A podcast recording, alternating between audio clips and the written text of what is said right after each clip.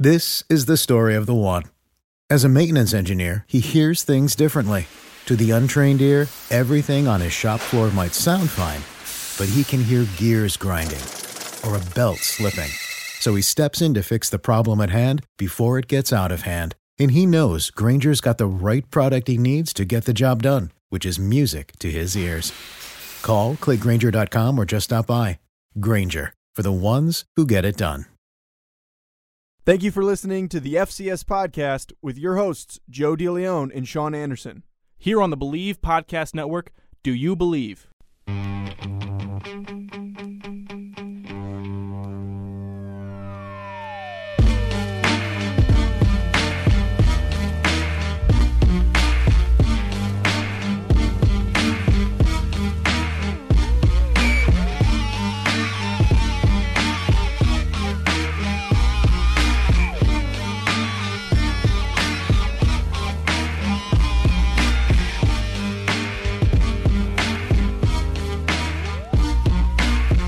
Welcome back to the FCS podcast brought to you by the Believe Podcast Network. As always, I'm Joe DeLeon, joined by my wonderful partner in crime over Skype, Sean Anderson. How's it going, Joe? Uh, it's great. And we just finished up Memorial Day weekend, as you, I'm sure you might have assumed and noticed that we are a day later than we typically are, but we I figured it might be best to let the folks and, and you out there to take advantage of enjoy your Memorial Day. Sean, how was your Memorial Day? Uh, well, I was ready to record yesterday, but big party man over here, I think, wanted to have his uh, Monday to himself. What are you talking about? I was just, I we always record on Mondays. We always put the product out on hey, Monday. I hey was, man, I, t- I told you I could have gone yesterday.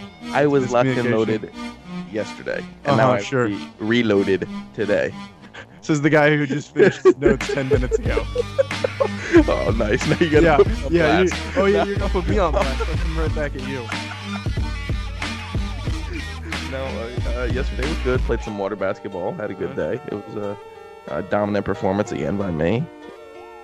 I'm sure that doesn't take much to be a dominant performance by you, considering you're six foot I mean, do, five do you playing think, in. do you think you could stop me in the pool? Probably not. Okay, good. I'm glad we I'm glad we understand that. I, I mean, in most pools, I feel like I'd be trying to float and you'd just be standing, no problem. So I Can you swim? Joe? I can, but the point I'm trying to make is that you can comfortably stand in most depths and I cannot. I have to keep myself up. Well, water basketball is more of a wrestling sport than it is a basketball. sport. Wrestling sport. yes. It's Wow. incredibly physical. Oh my god. Like I, I like it's physical to the point where we make the other pool goers uncomfortable, but they know who we are when we show up. They know what's gonna you, happen. do you go to a public pool or is this at like a country club? What, No, what kind of situation is this? It's just the local pool, but you have to have a membership to the pool. But I mean, I, I've, yeah. I've been going there my whole life. They just let me in the and whoever I'm coming in in. in. Have you ever been tossed for being a little bit too physical in water Um, basketball? No, I did get tossed once though. For doing pool. what? Um, okay, so I was playing a two on one in water basketball. Yeah. And I uh I can't remember if I won or lost, but I was very, very angry at the end of it because they were cheating, I th- I think. I think they were cheating points. And then I get up out of the pool and I'm furious. And then I throw one of the pool chairs. Um and then the manager kicked me out. And then I I got super mad and I left. And I well, I had to leave Oh my god. but yeah, throwing the pool chair. I mean, it was it's it, it wasn't like it was like a huge like throw, like a Pat Riley throw. No, no, no. Yeah. It was just a, a flip. I just flipped it, but it flipped it pretty hard. The, the headlines were like large man terrorizes local pool. They, they probably thought you were uh, were deranged. Don't Sean, like an honest game. That's just me. Yeah, yeah, that's fair. That's fair. Well, Sean, we're gonna get gonna get right into it because we've got a lot on tap. We're talking Southern Conference SoCon football, and we have a taped interview by Kevin from FCS Radio, who gave us a great in-depth inside look at the Southern Conference. Because, I mean, let's be honest, he is an expert when it comes to that stuff. Um, but first, that being said, we do have some news to cover, and sadly, the first thing that we have is not exactly great news. Um, and it's you know something that you really don't want to have to be covering. But Elon long snapper Nicholas Kouvouklis was found dead of unknown causes, and this was a few days before an expected graduation at Elon University. And it really needs to be touched upon, obviously, because it's just a tragic thing to see. They're not really sure what happened or what the causes were. Um, but overall, the thoughts and prayers are with the Elon football team and also his family. Now, a little bit of a transition from that. FloSports, which recently signed a deal with the CAA, apparently has been having some technical issues. And I've been seeing a ton of people that have been pointing out how badly it has been for MLS games. So, Sean, I don't know if you noticed this, but I don't know if you're a big soccer guy or not. You know my stance. Yeah, I know I know your stance. But DC United actually was the team oh. that's been experiencing the major technical issues, and they have had to even issue a public apology. I I, I hear you restraining yourself. What, what's your uh, what's your qualm? Well, I, I mean, we are just about three months out from football season. I mean, yep. you, I think 97 days till our first game, 96 now. Pardon me. I would like to see FloSports get it together by then, and it is concerning that when we're, you know, three months out that this is happening. So I, I, I get it. You want to make a big deal with the the production company or and what FloSports does, but you, I mean, it's just a little bit nerve wracking. Yeah, Sean, I, I understand what your your stance on that is, and I think that every CAA fan is also going to be frustrated. It's going to be a long season if they don't end up fixing these issues. And frankly, if your only job is to stream a broadcast, it seems like you should be good at it if you're making all that money in that type of a deal. So hopefully they figure their stuff out. Otherwise, viewership for the CAA could potentially take a major hit. Yeah, I, I mean, parents can't go to every game. And when we are looking at FCS football and how we want it to grow and how we want it to be portrayed to the public and people see it, uh, if they see the FloSports online and they see the stream, they want to tune in and it's buffering and it's not even up and there's a whole bunch of blackouts across the country, then it just doesn't make a good look for FCS football in general, uh, let alone the CAA. So, I mean, I guess the the people in the CAA, the the head the head people in the CAA did want to choose FloSports. I mean, they, they had to make that decision, but uh, you know, I want it to be a good representation of us as a full product, as a full, you know, as a conference and as a division. Certainly, certainly, completely agree with you on that. And now we're joined by Kevin from FCS Nation, who's going to be giving us some insight on the Southern Conference. And how you doing today, Kevin? I'm doing fine, Joe. Thanks for having me, man. Really appreciate it. Yeah, it's great finally getting a chance to have you on. You've been a, a pretty good supporter of us, you know, despite us being uh, only around for a short period of time. So we appreciate all the support you have given us so far. Well, the FCS is a pretty fraternal bunch, especially with the media people. You know, you look at FBS folks, and you know you can't even get others to like things that people do well on Twitter. You know, it's uh, with us. I think everybody's just happy to get the coverage and those of us that do our best to provide that coverage, you know, we all kind of like each other, and, and it's a small band. It's a very small tribe, and I think we're all pretty fraternal. Yeah, I've already gotten a sense of that. That it seems like everyone's pretty connected. Um, you know, you got Sam Herder from uh, Hero Sports. You got Brian also from Hero Sports.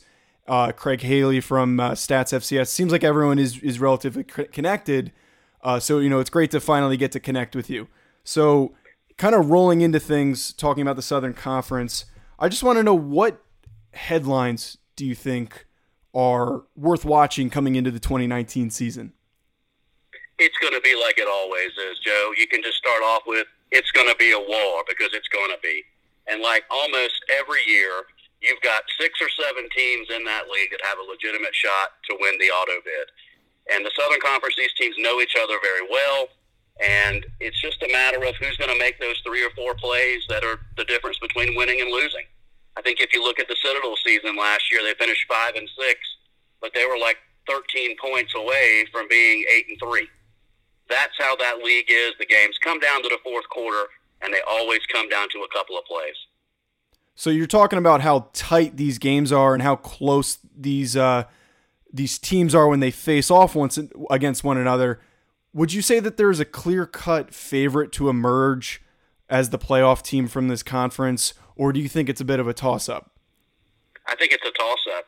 From one to seven, I really, I think you can throw out maybe the bottom two, but who knows? But every team has something that they do especially well that other teams have to try and prepare for. I mean, look, there wasn't a better quarterback in the country last year than Devlin Hodges. He won the Payton Award. Yep. Samford has to Samford has to replace him. I mean, Tyrie Adams may be the best player in the country this year, the quarterback at Western Carolina, but things haven't really worked out very well for Adams at WCU. When he's had a good running attack to go with him, he hasn't had great receivers. When he's had great receivers, he hasn't had the great running attack. Well, this year he's going to have an entirely new offensive line, and the Catamounts are a question mark, but they could put it all together. They have as much talent as anybody. You look at Chattanooga with new coach Rusty Wright. You know, he's a mm-hmm. Chattanooga fella. He knows that area. He's going to recruit well there. It's just a matter of whether he can find something to bring it all together this year. And I know I just mentioned the Citadel earlier, yep. but there wasn't a hotter team in the FCS the last four or five games of the season than the Citadel Bulldogs when they switched quarterbacks to Brandon Rainey. Uh, you know, they played very well down the stretch and gave Alabama all they wanted for quite a long time there. So it's going to be very, you know, if I had to pick somebody to win it and, you know, I was going to take it to Vegas, I don't know who I would pick. I think the easy pick, though, is probably Wofford. And you'll see a lot of the okay. preseason people are going to give Wofford the nod uh, just because, you know, they've won the last couple. East Tennessee State is going to be pretty good again, I think. They have to replace a four year starter at quarterback there are a lot of question marks, and that's why we play the games, bro. Well, you know, the those answers are going to be are going to be provided on the field like they should be. So you you talked about Wofford being that indirect favorite because a lot of people are picking them. What do you like that Wofford does that, and also what other people are saying that they do very well that's going to push them ahead? Well, Wofford, I think that they have a, a decision to make. Are they going to stick with what's worked, the triple option, and playing good defense. And you know, Wofford's always got a pretty big, uh, big defensive line up front, clogging up holes. It's just a matter of whether they're going to try to throw the ball 15 times a game now, 17 times a game now. And there's a danger in that, I think. You know, if it ain't broke, don't fix it. And that option offense at Wofford hadn't been broke for quite a long time. But there's a school of thought that says with the triple option that you're only going to be able to go so far in the playoffs. And I think maybe there is some validity to that. I mean, mm-hmm. you look at what the speed of the defense at NDSU did to Wofford just a couple of years ago in the playoffs. You know, they very, they limited them to what they could do. So I think if Wofford does diversify the offense, that they need to be careful because, look, if you've done something and you've recruited athletes to run a specific style of offense, Yep. And then you ask them to do different things that are not in their comfort zone. Things could tailspin and go south on you real quick. So we'll have to see how that's going to affect the Terriers. So we're talking about the top favorites in the conference right now. And one of the things that Sean and I always love to discuss when talking about conferences is a potential surprise team that could shock people that could overperform what the way that they played last season and outdo expectations. Is there a team that you think that could do that uh, in the Southern Conference?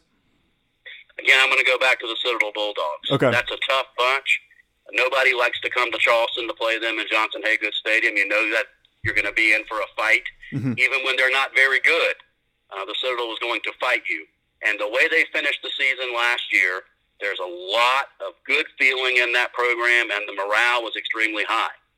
The only question that the Citadel's going to have is can they do enough throwing the ball to maybe you know get hit five or six big plays?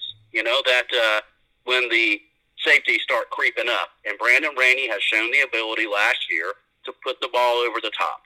And y'all know this. You play. Yep. That if you if you can get those guys coming forward, and you have a receiver who can break the break the field deep, you know it's six points and strike up the band. Yeah. You know, so I think Remus Balmer is going to help them. He's a transfer from Sam Houston State. Ran the ball very effectively for K.C. Keeler down there in Texas. He's going to be um, a A back for them, which is the guy who runs the wide, and he's a t- and he's as tough and fast of a runner as you're going to find. I like the Citadel to do something this year. And look, they were close last year, made a quarterback change, and that made all the difference. So I think things are looking up in Charleston. I think that also Western Carolina could be that team as well. WCU has as much talent as anybody in the country. So does Chattanooga. They just need something to bring it all together. And in Western's case, maybe get a couple of breaks here and there. It's kind of been a snake bit program. They obviously believe in Coach Speir there. He's, you know, got a contract extension in the off season without a whole bunch of success at Western. So, you know, we'll see what happens, but it's going to be a very interesting year in the SoCon like they all are. Now, a little bit of a transition question. It's the last one that we have on tap. And as, as I'm sure as you know, that in the FCS, recruiting is a very different world that it is compared to FBS. Who do you think had the the standout recruiting class in the Southern, Southern Conference that could potentially put some guys on the field week one that are freshmen?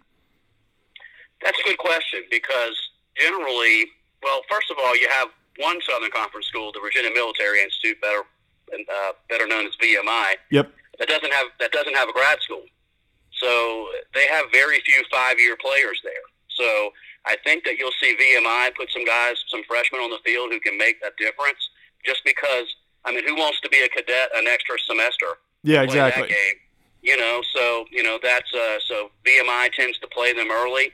Uh, again, I hate to bring it up again, but the Citadels lost, uh, you know, two uh, cornerbacks to FBS graduate transfers two out of the last three years. One of them's playing Sunday football for the Dolphins. So I think that maybe you'll see them put some people on the field early. But Chattanooga always recruits well. You know, they're always in the top 10 when people uh, put their classes together for the FCS.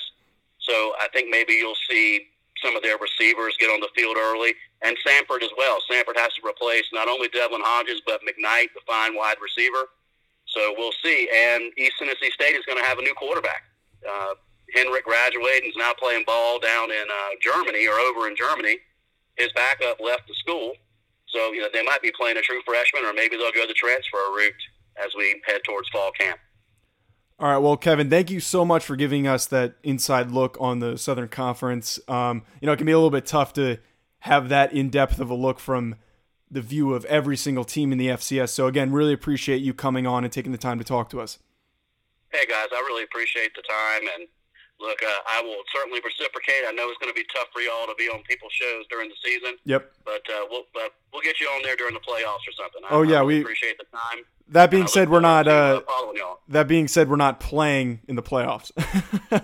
gotcha. Well, yeah. Well, you know, look, uh, I, I think I think you probably will be. You know, I, I mean, hope so too. Look, it it look, I didn't quite know how to react, and I don't think most of FCS world did when they looked up at the bracket and didn't see New Hampshire last year. Yep.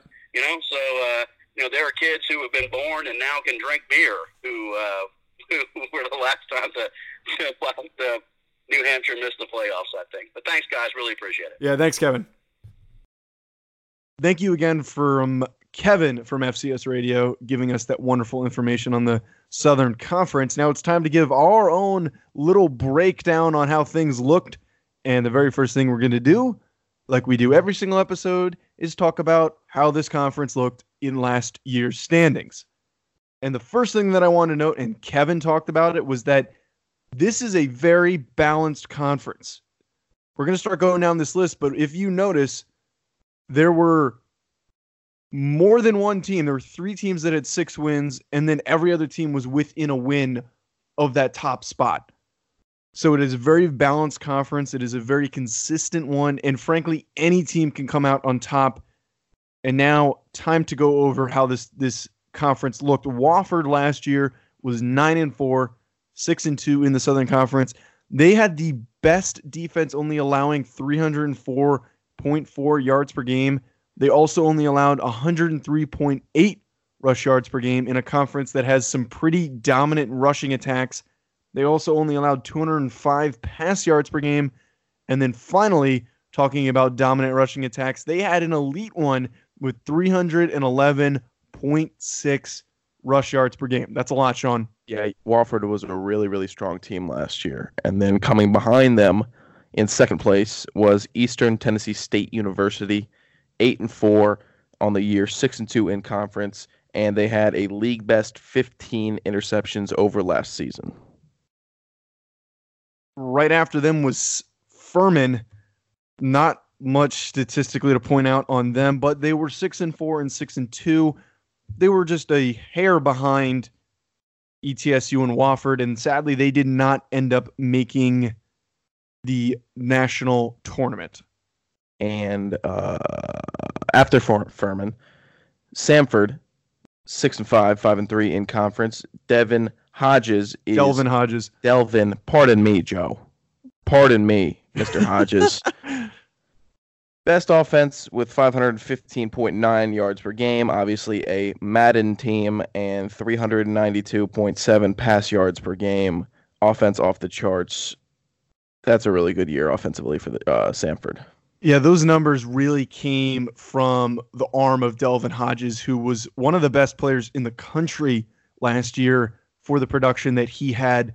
He is going to be very tough to replace. And that storyline, I think that a lot of people are going to be focusing on is who emerges as the starting quarterback for them. And, you know, frankly, it's going to be tough to replace Devlin Hodges. Right now, I think he's actually with the Steelers. He signed an undrafted uh, free agent contract with them. So good luck to him. But going to be a tough season for Samford. Coming up right behind them was Chattanooga, six and five, four and four. They had one of the worst offenses, but still some decent production. 343 yard, 0.9 yards per game. Following them, Mercer, five and six on the year, four and four in conference. Why don't you take the Citadel too, Sean? I'll take the Citadel too because I guess there's no rules in this show anymore. Nope. The nope. Citadel, five and six on the year, four and four in conference, 283.6 rush yards per game, only threw for 83.7 yards per game. Wonder, and they racked up 33 sacks on the year. The Citadel, and if I'm correct, and I think Kevin also spoke upon this, was that they run the triple option, so they don't really need to throw the ball that much. But uh, you know, you hate to see the 83 yards per game. You kind of hope they could do a little bit of something, but you know, it is what it is. Right behind them, West Carolina. They gave up a league worst 261.5 pass yards per game. I mean, that number is not horrendous. It's not like we're talking above 300 yards per game, but still not a great pass defense for them. And that's probably why they were towards the bottom of the conference. And Sean, why don't you take this last team that is the bottom dweller of the Southern Conference? Uh, yeah, VMI, uh, the Vermont Military Institute, one and 10, 0 and 8 on the year. No, it's Virginia. What are you talking about? well, about? I mean, I didn't like how you said bottom dweller, so I thought I'd throw Vermont under the bus. you know, Vermont doesn't have a Division One team. Uh, yes, you, you just didn't want to. You just didn't want to have to say Virginia and bottom dweller, bottom dweller in the same sentence. That that okay. was it, wasn't it? Yes, that's true. For yeah, that that's all it was uh, VMI, the Virginia Military Institute, uh, surrendered 509.6 yards per game given up on defense. 265.4 that was rush yards per game, and they only rushed for 58.3 yards a game, and the most penalized team last year. That's a tough draw for VMI. Yeah, there were not really any redeeming qualities from last year one in 10, not much you can do with that. So they're going to be a team that probably is not going to take many steps further. You should probably expect them to be at the bottom again. Sean, now we're going to take a look at the best returners that had great seasons last year that could potentially have an even better one in 2019. And the first guy is a guy that we're both excited about, and that is West Carolina quarterback Tyrie Adams. Six foot two, only 180 pounds, but that does not keep him from being a thousand yard rusher as a quarterback. That's something that we do not talk about often. That doesn't even happen at the NFL level. And he was able to do a thousand yard rushing season, but he also threw for 2,417 pass yards, a pretty decent 16 touchdowns, and six interceptions as well. I would not be surprised if he surpassed 1,000 yards again and potentially over 2,500 passing yards as well. Yeah, Adams had a really good season. But Joe, it's running back time. I'm oh, yeah. going to start it off with ETSU running back Quay Holmes, six foot one, 216 pounds. That's a big Nine, back. It's a big back. 928 rushing yards, 279 receptions. receiving yards, pardon me, and 13 total touchdowns last year. My, my really good year from Holmes. Yeah, he was one of the best overall overall all around players as far as production, and he was one of the top all purpose guys that is not a quarterback as far as how many yards he put on the ground. Right after him, and a little bit smaller but much wider, Mercer running back Tyray Devezin, five foot eight. Get this, 233 pounds. That is a bowling ball like running back. He had 949 rush yards and eight touchdowns to go along with it. Heck, if he gets a couple more carries, he could have been over the thousand yard mark. He could potentially hit that again in, or not again, but potentially hit that in 2019. Yeah, those low, short, stocky running backs, man, they're hard Mm. to tackle. You, Oh, you yeah. see, you see some of those, um, see the the short, strong guys break into the NFL. That's a, I mean, 949 yards speaks for itself at, at five foot eight. And uh, I'll go to the first and only wide receiver here, Chattanooga wide receiver, Bryce Nunnelly, six foot two, 190 pounds. He had 79 catches last year, 1,237 yards, and seven touchdowns on the season. And Joe, I know you are really high on him. Yep. And I think this is a pretty apt comparison here Oh, if you think about it, and I did a little bit of digging, is that he reminds me a little bit of Cooper Kupp. They're both six foot two. They're both hovering around that 190 pound range. Both have great hands. If we're talking about a potential breakout player, even though he had an incredible season last year with 1,200 receiving yards, he could be in the top half of, not top half, rather, top 10 of receiving in FCS next year. So right after him, not as much of a receiver, but West Carolina tight end, another West Carolina player, Owen Cosenke, six foot three, 240 pounds. He only had 23 receptions and 261 yards, but that perfect red zone threat with eight touchdowns hauled in in 2018. and do you want me to touch on the offensive lineman Yes, first, Joe? Sean. Every time you are both offensive linemen. All right, I can do that for you. All right. We have Furman offensive lineman Bo Layton and a Wofford offensive lineman Justice Bassinger, and I am pairing them up together uh, for a double analysis right now. Layton 6'7", 290, Bassinger 6'4", 305. I'm grouping them up them up because they both have pro level frames. They are both very big dudes. They're well developed. They've obviously worked very hard in their uh, years in training. They're both seniors and they're both expecting to have really big seasons for their team. These are two guys you need to watch. You need to look out for them throughout the season. You can't miss them on the field. Uh, these are the offensive linemen you need to watch this year. What is it with you and always picking the tall guy? Is it because you you're not tall and you want to feel taller? Is this you? Are are you trying to attack my credibility in the offensive lineman selection? Is that what's going on? No, no, no. Is that That's what not I'm what I'm saying. Joe? I'm saying that I'm saying that you like to pick. Uh, well, like this is back to back weeks where you picked a very tall offensive lineman. Because Hunter Watts was last week. Well, before this week, we had back to back weeks where you had discussed long snapping. Okay, fine. Okay. Did you see that? Uh, that that Hunter Watts, even though he wasn't one of the mentioned athletes on the tweet from Believe, he went back and uh, retweeted the post. Yeah, he. Uh, wait, say it again. He was mentioned in the tweet. Was he? Yes, he was. I didn't see him. I might be wrong. Well, you got dead eyes, Joe. Whatever. Those eyes. Right after him was East Tennessee State defensive lineman. Get this name, folks. Another. Yeah, I think we should put together an all-name team of all the best players that have great names. This guy's name is Nasir Player, and no, that is not uh, some guy that forgot to finish his name in Madden franchise. It was like, oh crap, I forgot to put a last name in there.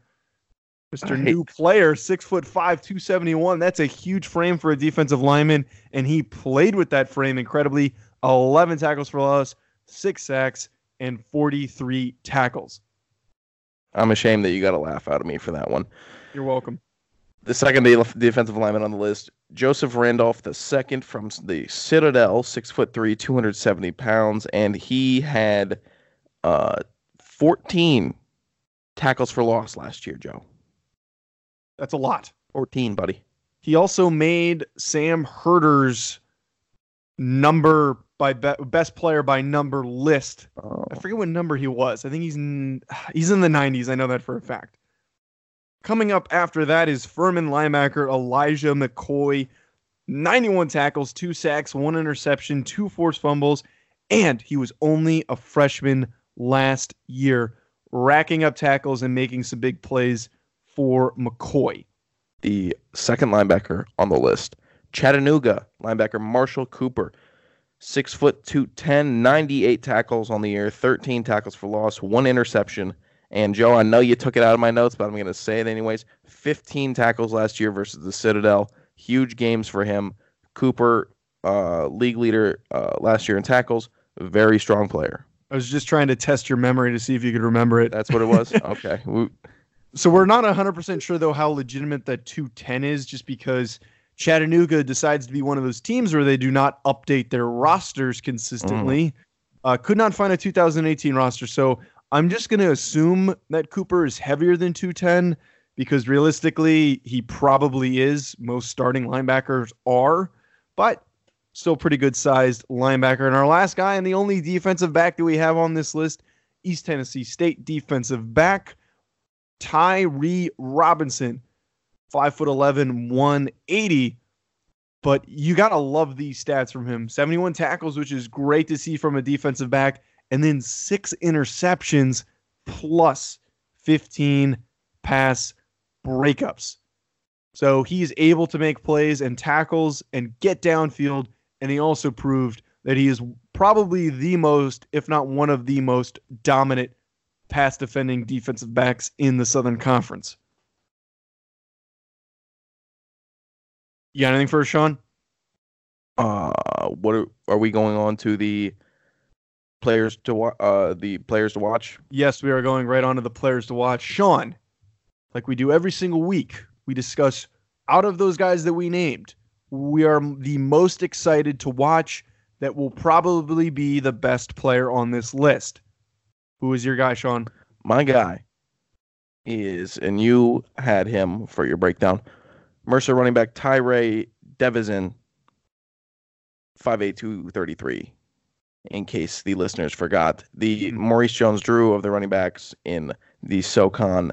I want to see what he can do. I think that he can get to a 1,000 yards. Um, that style of running back always intrigues me. I don't know why. I think it's just they they see the holes really well. I think that he and running backs that are that size that still have the good juice in their legs, they can be just so so effective and it's not necessarily we're going to go with the quickest uh you know, the quickest guy that only weighs 180, 190 pounds. No knock to them, but I mean this guy's going to go and, and get us 4 yards falling forward and I think that's a, a really fun style of running back for me. So I'll be watching him all season. Devezin really does intrigue me too, and I you always have to be interested by a guy that plays well at that size because it's a, it's an interesting mix. Um, he's he does not suffer from any lack of speed despite being over 230 pounds. However, however, my guy, and I already talked about him. I, I'm really bad at um, not giving away who my guy is. I feel like because I always talk about them the most because as soon as I find them and I look at their numbers and I get a little bit more information on them, I always dig even further. But my guy, and I'm sure you could probably guess, folks, is Bryce Nunnelly from Chattanooga. I'm a big fan of Cooper Kupp, and as uh, weird it is to draw comparisons to one specific guy that came from the FCS, I'm going to do it here. I think he could be a Cooper Kupp type guy. Cooper Kupp was incredible at Eastern Washington, and if he continues to progressing it better, he could have that type of a rise in his draft stock as well. Sean, who is your biggest sleeper? A team that could outperform the way they did last year and rise above the projections from the so-called uh, speculators of how this conference is going to look. My biggest sleeper, and I'm really just super enamored with this number, uh, is the Citadel.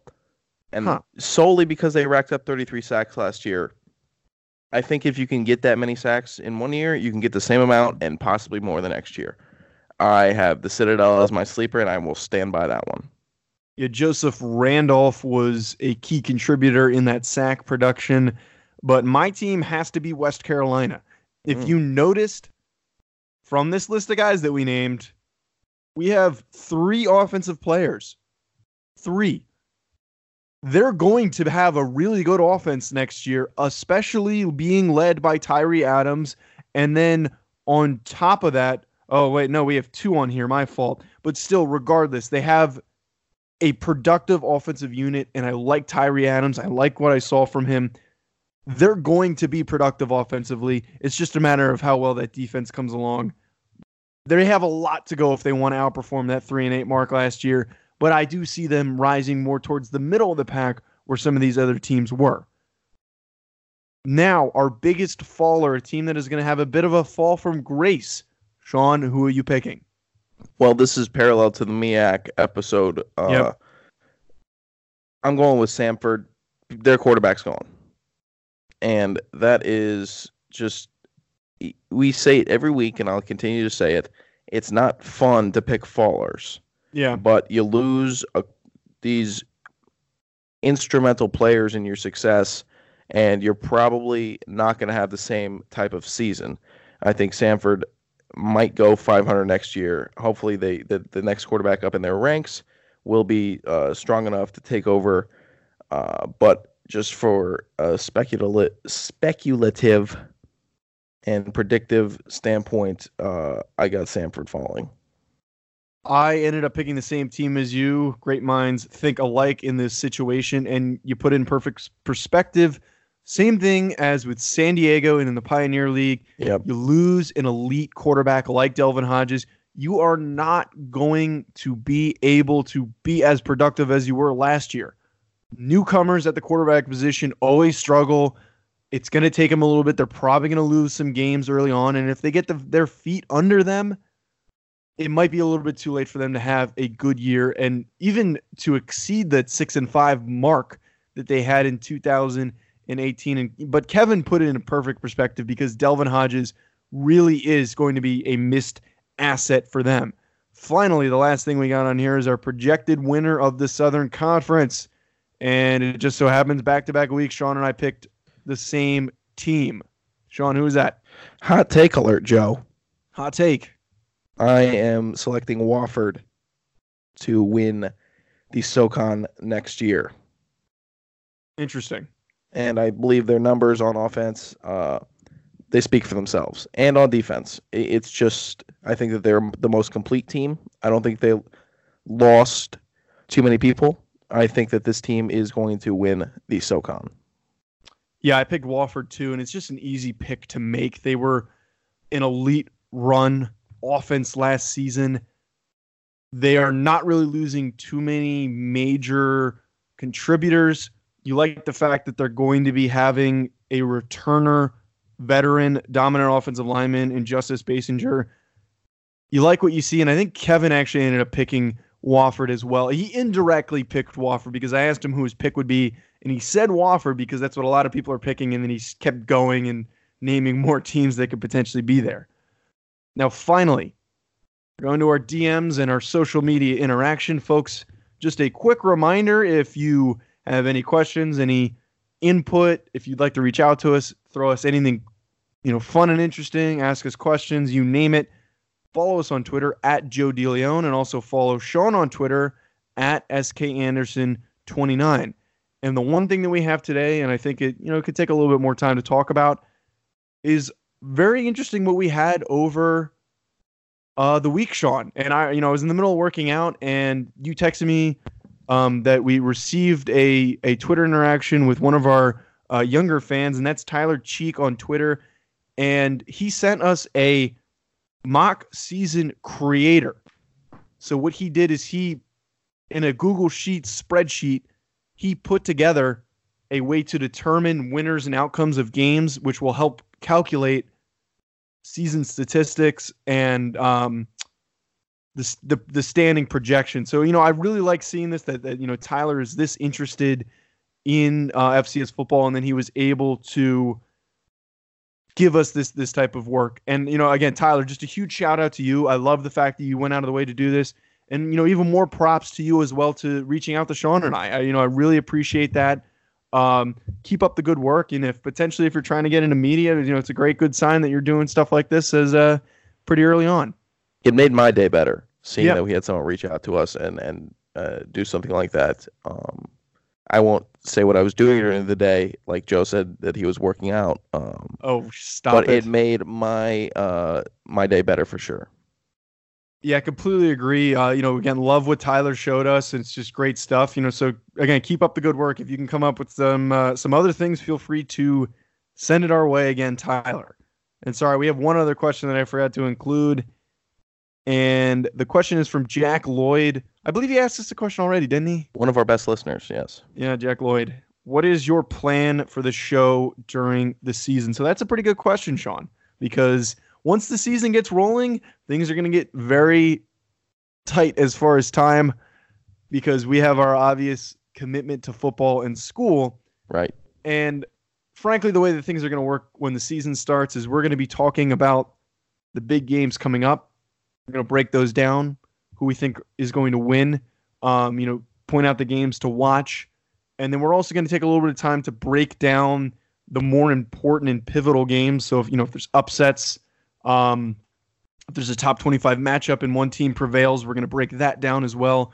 Just following the major headlines. And I think the big key here that we're trying to be a little bit different from some of the FCS podcasts out there uh, because they're a little bit more journalistic and providing news and and uh, and storylines. We're going to be giving you as much analysis as possible. We're going to break things down as deeply as we can and give you what it looks like from a player's perspective. Yeah. Biggest performers, biggest performances, Yep. all of that. We we, we want to be able to cover it uh, more in depth, and I actually think we, we will have more content when the season starts. up. Yes. If time prevails or time permits, There we go. we will try to do two episodes. If not, we'll you know do the one episode, and then once the season's over, if we're potentially not in um, the playoff and, and in the in the in the in the tournament, we could start going towards the two episode format for the uh, FCS playoff. That being said, Sean, you got any closing remarks for us? Uh, I don't have any closing remarks really. I think it was. Uh, I think Tyler provided us with uh, some really good uh, content, and I would like to see more of that uh, style of stuff from our listeners. I, I like. I like it when they reach out to us. I like that we got uh, Mhm. another question today from uh, uh, from Jack Lloyd, but I would like a little more more people to be able to get mentioned on the show and have their thoughts and questions explained. And if you do just have a thought or a statement that you want to make, uh, a, a take, if you will, I wouldn't mind having a, a take of the week to rebut something Yeah. along those lines. Just reach out to us and we can Mhm. uh, we can discuss it. I think that's what we're here for. We want to be able to interact with the listeners uh, just a hair more. Well, hopefully, when the season gets going, we have some more interaction. Right. Hopefully, we get some people that are upset or they're very excited that their team won or lost, depending on what happens. Those are always the best. That is going to be it for us, Sean. Make sure you go and subscribe to us wherever you can listen to a podcast, that being iTunes, Stitcher, Google Play, TuneIn, Spotify, and iHeartRadio. You can also find us at Believe.com. Just go through the directory and find FCS Football with Joe DeLeon and Sean Anderson. While you're at it, make sure you follow at Believe Podcasts on Twitter and Instagram. A lot of great content coming from them. And make sure you also check out some of the other podcasts they have. I think right now my favorite one, and they're getting a lot of run, and we've talked about them, is the draft analysis one from uh, our two scouts that we have covering the NFL draft on the Believe Podcast Network. You know what? I, I- you know, I'm gonna take a second. I'm calling out the K-pop uh, believe podcast. I'm calling them out. I am sick of you stealing our shine on Twitter. We have done very well on Twitter with this last this, this last week, haven't we, Joe?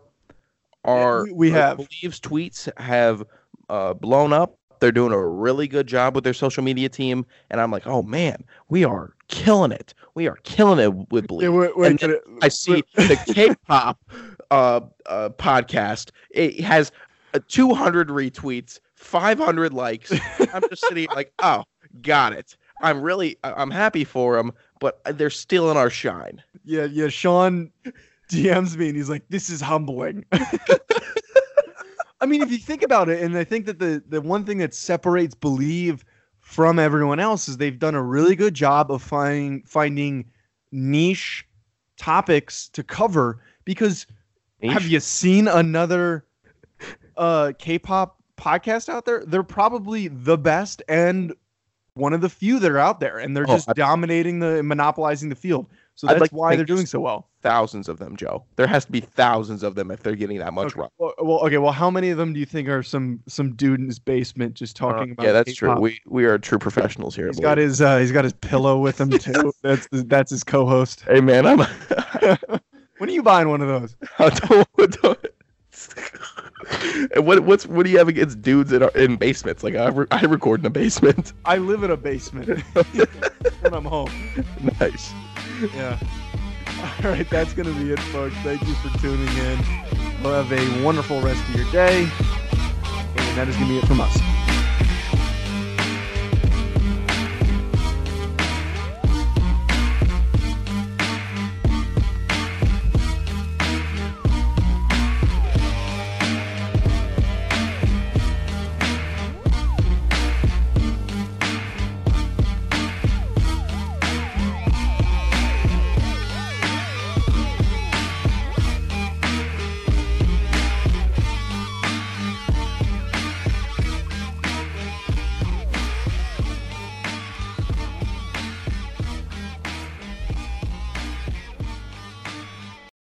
This is the story of the one. As a maintenance engineer, he hears things differently. To the untrained ear, everything on his shop floor might sound fine, but he can hear gears grinding or a belt slipping. So he steps in to fix the problem at hand before it gets out of hand. And he knows Grainger's got the right product he needs to get the job done, which is music to his ears. Call, click Grainger.com, or just stop by. Granger, for the ones who get it done.